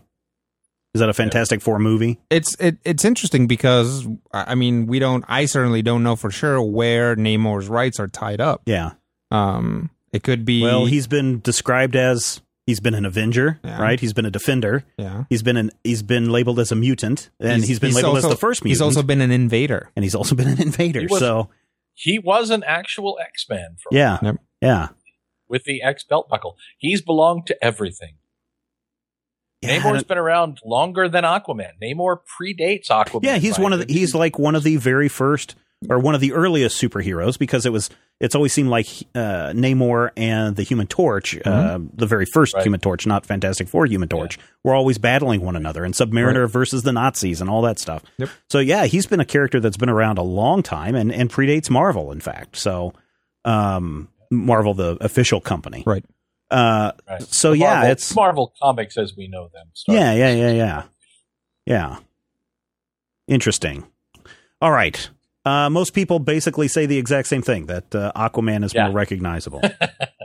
Ninety-six percent. I didn't. I figured four percent. That most people would would go that way. Yeah. Oh yeah. And it's and it's absolutely one hundred percent Super Friends. I mean. Mm-hmm. Every character oh, yeah. that was uh, just because the Super Friends cartoon is actually so incredibly recognizable, um, you know, people people will respond to it. And D C, uh, you know, if you compare the two characters, D C has done a much better job of at least splashing Aquaman onto things. Yeah, yeah, whereas yeah. Namor, yeah, not so much. There. Yeah. uh, you can go and buy Aquaman shirts. Yep, you can buy Aquaman in, shirts, like, and you can buy Aquaman target. merchandise. You can go, uh, obviously, through the Amazon link over at major spoilers dot com. Yeah, you don't see a lot of but Namor, Namor merchandise. merchandise. You have to go to a comic store. You have to go to specifically that niche store. Or, or that Speedo. That references the guys. Nobody's, yeah, you yeah. can, that. You can just buy a green Speedo. Speedo. Have a Speedo that's got Namor right there on the front. Speedo. You do not want to see it. Oh, we should probably give a shout out to our friends at tweaked audio dot com for sponsoring this episode of the Major Spoilers Podcast. Tweaked Audio, that's where you want to go to get some great headsets or earbuds. I don't know. What do you call them? Headsets, earbuds? Headbuds. Headbuds. Head. Things you put in your ear holes. Grab those things that you put in their ear holes. They've got a lot of different styles and colors. I love them all. I don't know what I would do if I didn't have if I didn't discover Tweaked Audio. If I didn't have a pair sitting here, I'd probably be, be in misery, because I'd be missing things that each of us said in the show. Yeah. The the Tweaked Audio earbuds have great sound. They produce great music. They produce great talk. So whether you're listening to your favorite band, what's Zach's favorite band of the moment, do you think? Uh, well, there uh, was a lot of weekend. there was a lot of Bon Iver there you go. At their wedding. Oh, well, then there you go. So you can cram that in Who's your that? ear and listen to it. Uh, maybe you want to just person? listen to your favorite podcast, like... Uh, What's one of what's one of our favorite podcasts that we do here at Major Spoilers? Critical Hit. Critical Hit. You can be listening yeah. to that, hey. and you hear everything. You could also, if you've got a a, a cell phone, because I've been, I need to make sure that I'm carrying my Tweaked Audio earbuds, because the last couple of days when I've gone to pick up the boy, sure enough, the phone rings. Someone wants to have a business meeting right in the car, and I'm like, I'm kind of driving right now. Good thing is you have those earbuds with the optional microphone built in. You can just drive and still have that one earbud in and have a conversation and keep both hands on the wheel. Mm-hmm. Dun, dun, dun, dun, dun. Um, best part of all, you go to tweaked audio dot com, you use the checkout code MAJOR, you get thirty percent off the price. Whoa. thirty Well, it's actually probably more like thirty-three percent. That's even better. You can put thirty-three point three three with a line over the top of it, mm-hmm. if you want to be more specific, because mm-hmm. it no, repeats. I just do thirty-three and a third. So instead of paying thirty-four dollars, or almost thirty-five dollars for a pair of Tweaked Audio headbuds, you can get them for twenty-seven dollars, twenty-seven dollars for your headbuds. Nice. tweaked audio dot com. Like we thank them for their support. Uh, oh, if you want to get a hold of us, you can do it a couple of different ways. Podcast at major spoilers dot com, or you can call the Major Spoilers hotline. I think we have some messages built up that I'll play at the end of the show, but you can call that hotline, seven eight five, seven two seven, one nine three nine. Leave your message and we will get it on a future episode. So we promised we would talk more Guardians of the Galaxy. We talked about that at the uh, top of the show, the movie. But if you watch the credits, you'll notice that Guardians of the Galaxy credit, credited to Abnett and Lanning in the current run. Yep. Not the old original yeah. Guardians of the Galaxy, which did have... What was the uh, blue-haired guy with the mohawk? Uh, Star Fox. Yondu, no. Yondu. Yondu. Oh. Yondu was, original, was one of the original Guardians of the Galaxy in the very first series that they had way back when. This is based on the Abnett sixty-nine. Yeah. Um, but of much different Yondu. I guess some people are upset that he doesn't have the crazy uh, mohawk and the Right. Costume. Well, that's, and the- that's actually a, a kind of like a fin. Yeah. And the reason people are mad about it is because in the, in back in the day at Marvel, your thing was Iron Man was the shell head. Captain America was wing head. Uh, Spider-Man was web head. Yondu was called flag head because his little crest looked like a flag. You took away his blank head thing. Mm. You can't, you can't do that. That, I mean, that's a big deal. D- Daredevil was hornhead. I mean, mm. these are important. Mm. Uh, Quicksilver was butthead. Mm. She-Hulk was long hair head. So this week we are picking up the Guardians of the Galaxy Volume One Legacy.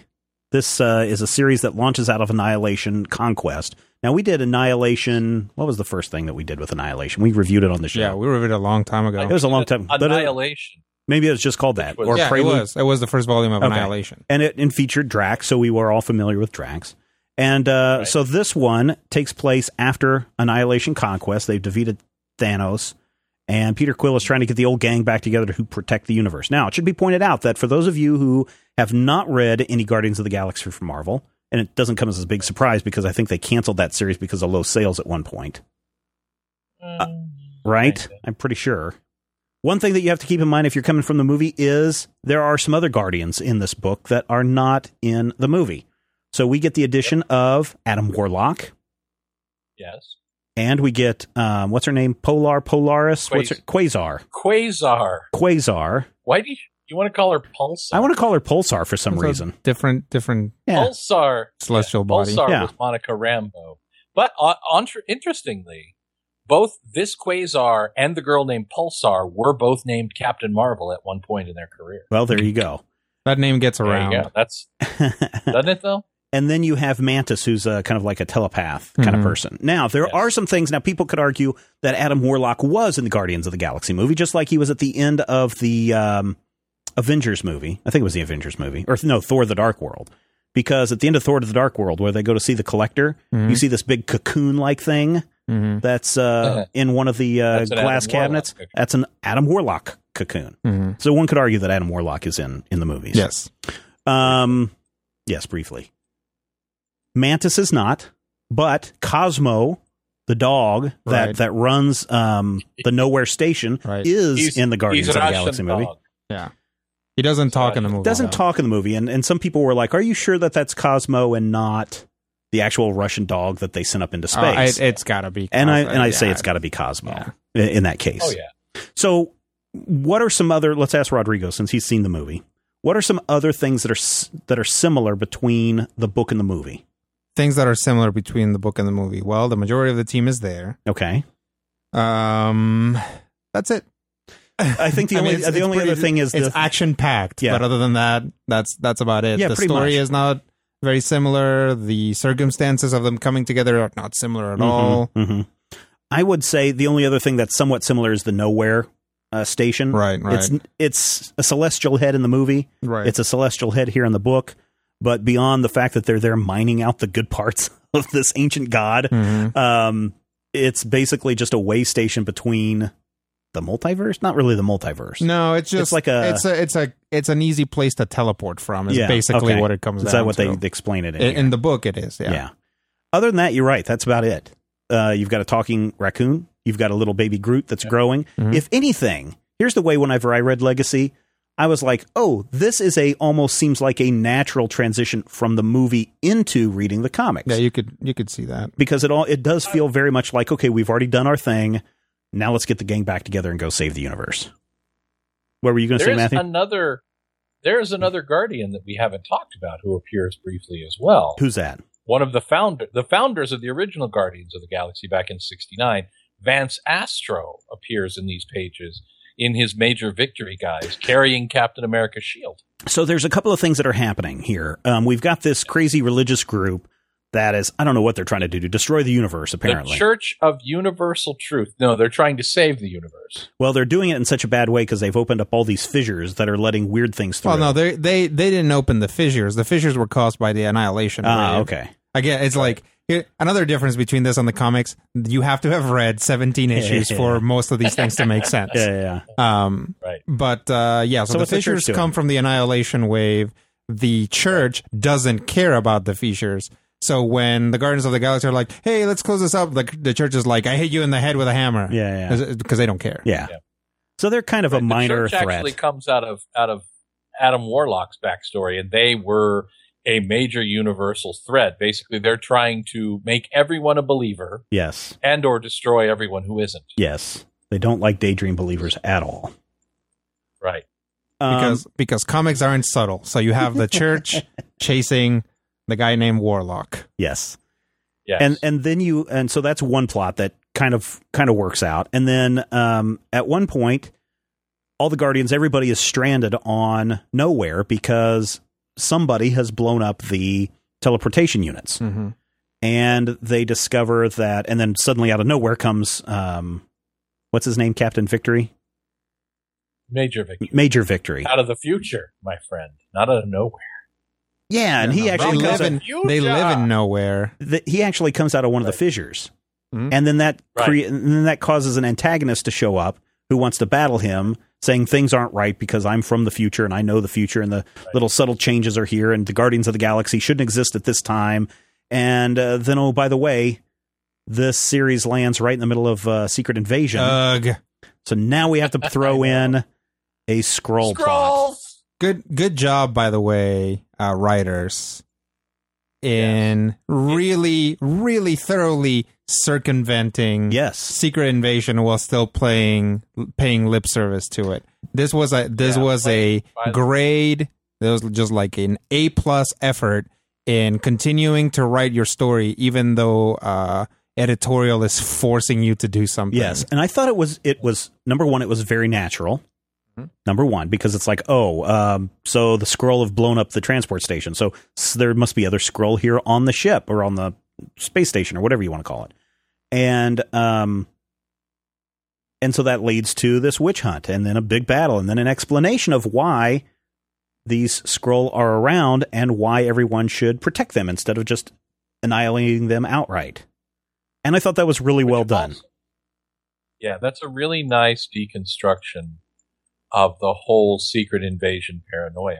And that, I mean, that is one of the things that Abnett and Lanning are famous for, in my you know, estimation, is taking something that has an obvious ending and really giving you an, a subversion and saying, yes, we all know where this story is going to... No, you don't. You don't know where it's going to end. And I really enjoy the fact that we get into this whole mess of let's all seek out and kill the Skrulls, and then it turns out to be something entirely different and more complex and more satisfying. Mm-hmm. Also a great scene where like another character shows up and like, holy crap, Skrulls! Yeah, yeah, and yeah. then all the guys that have already shown up have to fight that guy. Yeah. And it's like, okay, okay, I get it. I get why the Skrulls are here. New character shows up. Oh my god, Skrulls! And starts fighting again. Yeah, yeah, yeah. A lot of telepaths in this book, too. Like, yeah. half our cast is telepathic. By the way, Starhawk is another member of the future thirtieth century Guardians of the Galaxy. Mm, interesting. Yes. Yeah, the Guardians of the Galaxy as a property runs into a lot of issues because of its genesis, uh, which right. is picking all of the space Cosmic super type, guys yeah. and bringing them together. There are a lot of issues. For example, a dozen telepaths being mm-hmm. on the team, um, like two green ladies, yeah. you know, right? Um, and it's again, you you get into something like you look at Nova and you look at Star-Lord, and with their helmets off, they look yeah, exactly yeah, they look the exactly same. the same, the, yeah. And it's because they were designed they, at different times by different people. Mm-hmm. Um, for different purposes. Vein, yeah. yeah, yeah, to basically be the same character. Well, that's what I was gonna, I was asking Matthew earlier before the show began. I was like, what's the deal with Star-Lord's costume? Because it's not a Nova costume. What no. What is he? What? Why is he wearing something that looks like steampunk policeman? Well, because it's, again, uh, things that are totally different from the movies to here. That costume, yeah. not in any way, shape, or form, looks anything like what you see in the movies. Yeah. Although there's elements of what I like in the comic I would have Well, the kind mask, of like to have seen the mask is similar, but he doesn't wear the helmet yeah. on top yeah, of yeah, it. Yeah. And the thing, I think coming out of Annihilation Conquest, I want to say that those uniforms somehow came out of the characters being imprisoned together. Mm. And I, I, did, I yeah. can't remember because uh, they they did a Guardians, well, sort of a proto Guardians of the Galaxy with Captain Universe and Groot and Rocket. Yes, where they brought these characters together in Annihilation Conquest. Mm-hmm. And I, I want to say that those were either prison uniforms or they were just like generic uniforms that everyone was given. And Star-Lord kind of turned his into his thing. Oh, into because, his thing. That's interesting. Yeah, because Mantis also, Mantis and Rocket in yep. this issue both wear variations on the uniform. Yeah. And, you know, Adam wears his standard Thunderbolts over the shoulders thing, and Drax just wears a nice pair of slacks that he got from the Toughskins Husky collection. But what it comes down to is the characters who came out of Annihilation Conquest as part of that storyline still wear the uniform. Mm-hmm. And I, I honestly don't know why it looks like a, a World War One gas mask. Yeah, that's what I just... With a I, Kaiser helmet on top. It's like a space steampunk S- is space what it is. Prussian. Yeah, it's it's really crazy. I mean, and I like the look. I think there's a, a very cool look to it. Yeah. Um, well, I like it when it's not drawn by Paul Pelletier. So yeah, it's a, you had a problem with some of the art in this book. Oh, I have a problem with all of the art in this book. And Why this, is that? This goes back to, well, it goes back to the nineteen nineties. Paul Pelletier is a an artist who I understand why he gets work. He has a very distinctive style. He works well. He works on time. But much as when Tom Grummett, who drew Superboy for years, draws as someone, they always look like a teenager. Mm-hmm. Paul Pelletier has two faces that he draws. There's massive, enormous, broad chin, or there's just kind of ridiculously wide chin and very cartoony features. As far as if he, it, if someone else were drawing the heads, and honestly, I, I will give inker Rick Magyar a lot of credit in this book because he does... You know, he does really mute a lot of the problems I have, but they're still there. Pelletier's faces are weird to me, and his jaw lines always feel really huge, and everybody feels kind of cartoony and out of proportion to me. Especially if you look at Adam Warlock. Adam Warlock is wearing a variation on one of his old suits. It desperately needs a cape for balance. Yeah. It needs a cape. It has, yeah, absolutely. If you stick a cape on that, that'll be one of the best outfits that Adam Warlock has ever worn. But they won't stick a cape on it, and it drives me nuts. But yeah, and I don't know exactly if I can describe it. I mean, there's nothing that's bad. His drafting is wonderful. He draws a Russian space dog that looks like a Russian space yeah. dog. I mean, I don't, I, I don't care. I don't like the look of Rocket Raccoon because I and I and I honestly think it's because leading up to Guardians of the Galaxy, we've seen what a real raccoon looks like. Sure. And then I've also right. seen Scotty Young, which I really love Scotty Young's take on Marvel characters because he makes them cutesy and young and these kinds of things. And his Rocket Raccoon is really a cool drawing. Mm-hmm. And so then when you see this one where the uh, cheeks are a lot fatter and the eyes are a lot smaller, it just right. uh, some yeah. for me it just doesn't work. You know, guys like Rocket Raccoon, like Howard the Duck, yeah. like I don't know, uh, even even monster guys like MODOK and things like that. Yeah, th- artists feel a lot more free when interpreting them. Mm-hmm. So you do get a Rocket yeah. Raccoon that honestly kind of doesn't look like a raccoon. No, which is kind of nice because yeah. it, you know, the way that Rocket. He's a genetic experiment. Mm-hmm. So if it right. kind of sort of looks like a raccoon, sure. then yeah, I think that that's good. But then they just need to keep it at Rocket. Yeah. So if you go back to his earliest appearances, he actually looks like a raccoon. raccoon yeah, yeah, yeah, right? yeah. Which is in its own way just as alienating because raccoons don't have expressive faces. Oh, so I don't know that raccoon. that raccoon that ravages around in our uh, backyard on, at night. He tells the funniest jokes with that laugh of his. If you go back, though, to the nineteen eighty-six Rocket Raccoon series, which was yeah. drawn by Mike Mignola from Hellboy. Yeah. It's hard for me to read that because Rocket has a raccoon face with right. little black button eyes. And, mm-hmm. you know, he's trying to eat my soul. Make him stop. Yeah. Groot is also signed, sidelined for pretty much all of um, oh, yeah. first volume. Well, and that's why book. that's why I said that this volume feels very much like what happens next after you watch Guardians of the Galaxy, the movie, because Groot no, is more, this more little stick. Alert. Yeah, I think. Well, Thanks. here's the thing. Here's the thing. I mentioned to Matthew a long time ago mm-hmm. that I was in the yeah. store at, in the toy aisle, and I found this Guardians of the Galaxy collection that had right. Groot in a pot. Mm-hmm. And I'm pretty sure it was before this series came out, or um, maybe right around the same time. Yeah, because yeah. it had Rocket, and then it had Groot as the little tiny. Yeah, the box. Little, The yeah. box set came out at the same time as this series. Okay, so it shouldn't be then as a super surprise in that. But um, yeah, yeah, I guess I could see it as a spoiler for some people. So spoiler alert. Um, real, real quick thing, real quick thing about Rocket Raccoon though, uh, related to the movie and related to the creator Bill uh, Mantlo. Um, he was in a, I want to say a traffic accident uh, years yes, ago. Uh, he was hit by a car while roller skating. Yes, and so he's basically incapacitated. But Marvel did a really cool thing where they arranged a very, very private showing for Bill and his brother to see uh, Guardians of the Galaxy so that Bill could see Rocket Raccoon brought to life on the big screen. And I think that that is really nice for Disney and for Marvel to put that on. Uh, it was one of Marvel's uh, attorneys, uh, David Althoff, and Marvel's vice president, David Bogart, uh, both made that possible. And I'm pretty sure now some people were like, oh, well, Disney and Marvel should do the right thing by, by paying these creators. I'm pretty sure that today, anytime movie properties are made, creators are getting paid. So hopefully Bill was able to get some money, and that's my understanding is that, that he got some money uh, from the fact that he's the creator of Rocket hopefully. Raccoon, and I'm pretty sure he did. But Bill is also still in need of additional help, and so you can go online and you can look up Bill Mantlo, and you can find out his uh, the Bill Mantlo Project on Facebook. Has more information on that that you can find it out. But I thought that was very nice of uh, of Disney and Marvel to arrange that for him.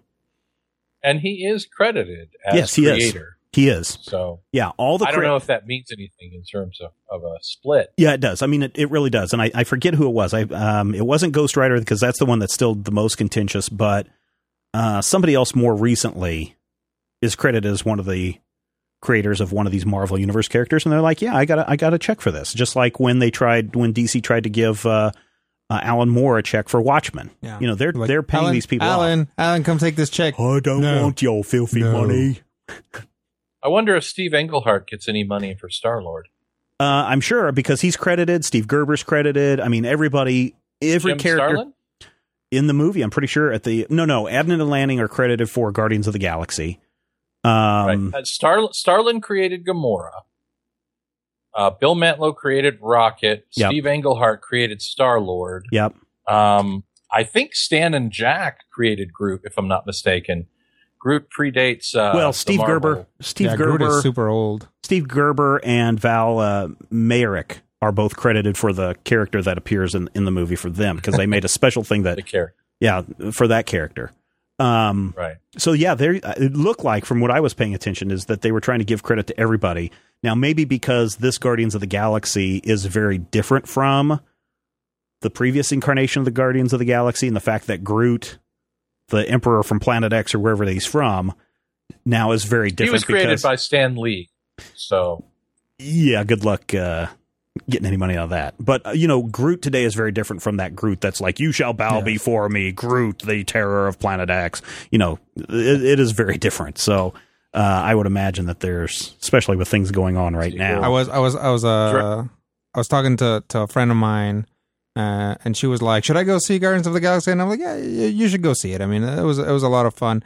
I was like, you know, it's got this character and this character, and that's kind of what their deal is. And, and, I, and I told her, I was like, and it's got Vin Diesel back to the best sort of work yeah, that Vin that Diesel does, does, does yeah. is playing a giant monster who says very little, and and really is the is the hero of the movie to yeah, an extent. He's got a, and he's got a good voice for it. Yeah, he really does. And uh, yeah, and if, for those of you that don't don't know, Vin Diesel did the voice of Iron Giant mm-hmm. in the movie Iron Giant, so uh, did a great job. And Matthew, you need to when your daughter comes back this week, right? Yeah, we're going to go uh, either Monday or Tuesday. Yeah, definitely go see it because it, it was a fun movie. Now, again, my son got a little freaked the, the out at one point. The plan is to go Monday afternoon. Yeah, cool. Definitely, definitely, definitely go check it out. Back to this book. Story okay, Rodrigo? Uh, yeah. It, uh, to be honest, um, it was weird after watching the movie to read this because yes. all of a sudden it's like being dropped back in the cold, cold waters of comic book yeah, yeah, yeah. Uh, cohesiveness. Uh, So it's like all of a sudden it's like, oh, there's six years of backstory here. Mm-hmm. Like that you have yeah, to like tabulate yeah. and kind of like catch back up on. It's like, okay, where does this character come from? Okay, all right, I'm I'm back on a story that is part of a giant ongoing mm-hmm. story that never ends, mm-hmm. right? That was probably the biggest thing for me getting back into this. And again, just kind of little details like that, that is like, if I or a lot of people were going to put together a team, they wouldn't make three of these guys green. They would like make them different. Yeah, but yeah. again, because they're picking and grabbing stuff from all throughout history, it's like, oh, Drax is a cool character and Gamora is a cool character and Mantis, oh, they're all green mm-hmm. for completely different reasons. Mm-hmm. All right, whatever. yeah. Um, but actually, the story, Drax and Gamora are green for the same reason. Oh, well, there you go. Um, okay. But uh, but not Mantis. She's green. Yeah. Because she's, she's a Mantis. Green because she... Be- no, she was... Uh, she bites the heads off her mates. Cel- she became the Celestial Madonna and was inhabited by the spirit of a giant tree spirit. Dude, Mantis is from Vietnam. She was born on Earth. That's another interesting thing uh, from the movie is that uh, Star-Lord, mm-hmm. Drax, mm-hmm. Uh-huh. Rocket, maybe, technically. Those guys are all from Earth. I didn't think they said Rocket was from Earth because he was... On- no, no, no, not in the movie. In the movie, right. Neither Drax nor Rocket are from Earth. Right. But in the comics, they oh, are. Yeah, yeah, okay. Rocket is actually not from Earth. He's from the planet half... What is it? Half-world. Half-world, yeah. He yeah. just has Earth genetic material. Yeah. Well, actually, Earth was apparently seeded with Raccoon. Oh, well, there, there you go. He comes from a world of funny animals in space, is where he comes from. Interesting, Matthew. What are your what are your well, thoughts his, on this on this book? We got as we wrap up here. I like it. I do like it, and I think it relaunches a lot of the things that really work in space fiction. I love the fact that Abnett and Lanning cannot write a book without throwing the Legion of Superheroes in. in one shape or another. So we get the Luminals, who are alien superheroes with yeah. L's on their belt yeah. buckle. Mm-hmm. I like the way this plays with everyone's backstory, and I really like the the fact that you can have a character like Drax in the middle of your team, but Drax is like the scorpion in your midst, and they, they deal with it. They take these weird characters who shouldn't work together, like Drax and uh, Warlock and all of these characters, and they put them in their own reality, but it's also a shared sort of story that works. You don't, you know, they don't have to mess with Warlock extensively to make him fit in the team. I really like what they did with this. This is a good place, I think. I haven't seen the movie, but I think this is a good place to start reading if you're wanting to jump in and see some Guardians adventures mm-hmm. that resemble mm-hmm. the movie. Mm-hmm. Yeah, I thought this was good, and I think if you were to jump on on this after reading uh, or after seeing the movie, I think you might enjoy this a heck of a lot more because you'll be a little bit more familiar with the characters. It does, even though there are, are mentions of this battle with Thanos and everything that happened before, you could almost plug in the battle with so-and-so and the battle with this. Well, and it kind of works that way. Well, yeah. It, it I mean, works very well. Because the thing right before this, it was the Phalanx. Yeah, yeah. And then before that was Thanos, but also Annihilus. Mm-hmm. So there's... Yeah, there's stuff to go there, back and read, lots but of, there's lots of giant monsters to fight. I don't think people are going to be too confused if they were to leave the movie and dump right into this oh, book. Yeah, no, no, no. So, yeah, it's worth checking out. I do like Abnett and Lanning's stuff. Uh, the art is is fine, not my super cup of tea, but it works. And, um, yeah, it's worth checking out. So, anything else? One last thing from you, Rodrigo, that you wanted to say? I don't think so. Booger? I, that is not what I wanted oh, to say. Oh, okay. Booger. That's what I want to say. Yeah, oh, okay. All right. Well, we're going to wrap it up right there. Thank you for downloading. Thank you for listening to this installment of the Major Spoilers Podcast. Thank you for spreading the word. Thank you for being a V I P. Thank you for uh, using the Amazon link and everything else that you do. Thank you for uh, spreading the good word on Twitter. You can find me at Major Spoilers. You can contact Ro- Rodrigo at Fearsome Critter. You can contact Matthew at Mighty King Cobra. And next time, we're going to be back with more comic-y goodness because we know that you love comics and we do too. And we will talk with you soon. Hey guys, it's Big Jim from uh, Hangar eighteen, and I just wanted to call in, not with regard to anything on San Diego Comic-Con, not with regard to the fabulousness that is Guardians of the Galaxy. No, something a little bit different. I just wanted to take a couple seconds and call in and say congratulations to young Zach. I don't know if it's been publicly done yet or not, but congratulations, Zach. You are endeavoring down a strange new world that is the married life, and it is a wonderful thing. So, that being said, enough of these shenanigans. Let's get on to uh, going after some evildoers and, uh, yeah, you know, some crazy, crazy stuff. Thanks, guys. Have a great week. Good day there, gentlemen of Major Spoilers. This is Slappy. And first off, I would like to say congratulations to young Zach. And Zach, it's heavy, isn't it? The weight. The ring is calling you. You must listen to the precious. Listen to the precious. Anyway, um, what I really wanted to talk about was the draft. Wait, no. What I really wanted to talk about was the whole digital issue that you were discussing the other day on your podcast. Now,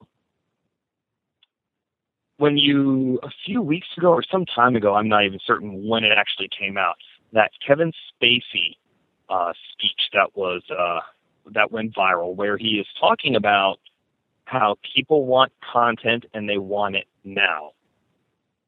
Well, my children are about five months younger. Well, my twins, anyway, are about five months younger than your eldest, Steven. And they are, I'd say, probably only recently, just because of uh, the limited computer time and uh, T V time that we have with them, is that they have now really gotten crazy into looking on YouTube and typing things in and checking things out. Most recently, particularly, has been the fact that they have been enjoying the Lego builds, like the ones that you do on your YouTube channel. Yes, I think that's uh, major spoilers dot com. You can find uh, you do a lot of things on the YouTube as well, including Lego build.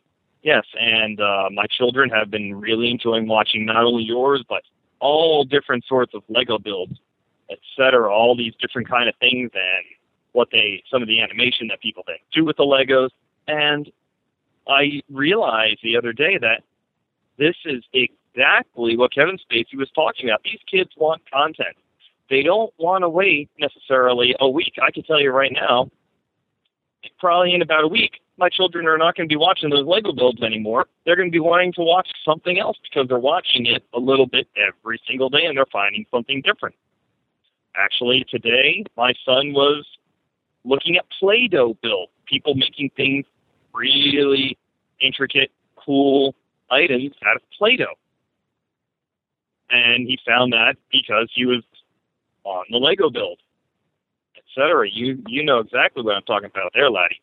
So, the content that they want is now. They don't always want to wait for it. Something else might catch their interest. And the comic book companies still haven't figured that out. And it's another one of those things that's kind of killing their interest. I know when they hear a song. The kids saw the Lego movie. We want, ooh, we're singing Everything is Awesome, et cetera. Okay, let's download the song and listen to it ad bloody nauseam. Well, there you go, lads. They want content. They want it now. The millennials are lazy slackers, and the, uh, I don't know what the hell generation this uh, is being called, Omega, I don't know. But that generation, they don't even want to wait as long as the uh, millennials do. Well, I guess because millennials are so complacent, they're just willing to wait for it. But the younger ones want it now. Slappy out. Hello, it's Stephen Bauer phoning in with a review of the twelve-issue-long Zero Year. This was a really strong arc featuring three parts. The first part was a strong beginning featuring Red Hood and the Red Hood gang.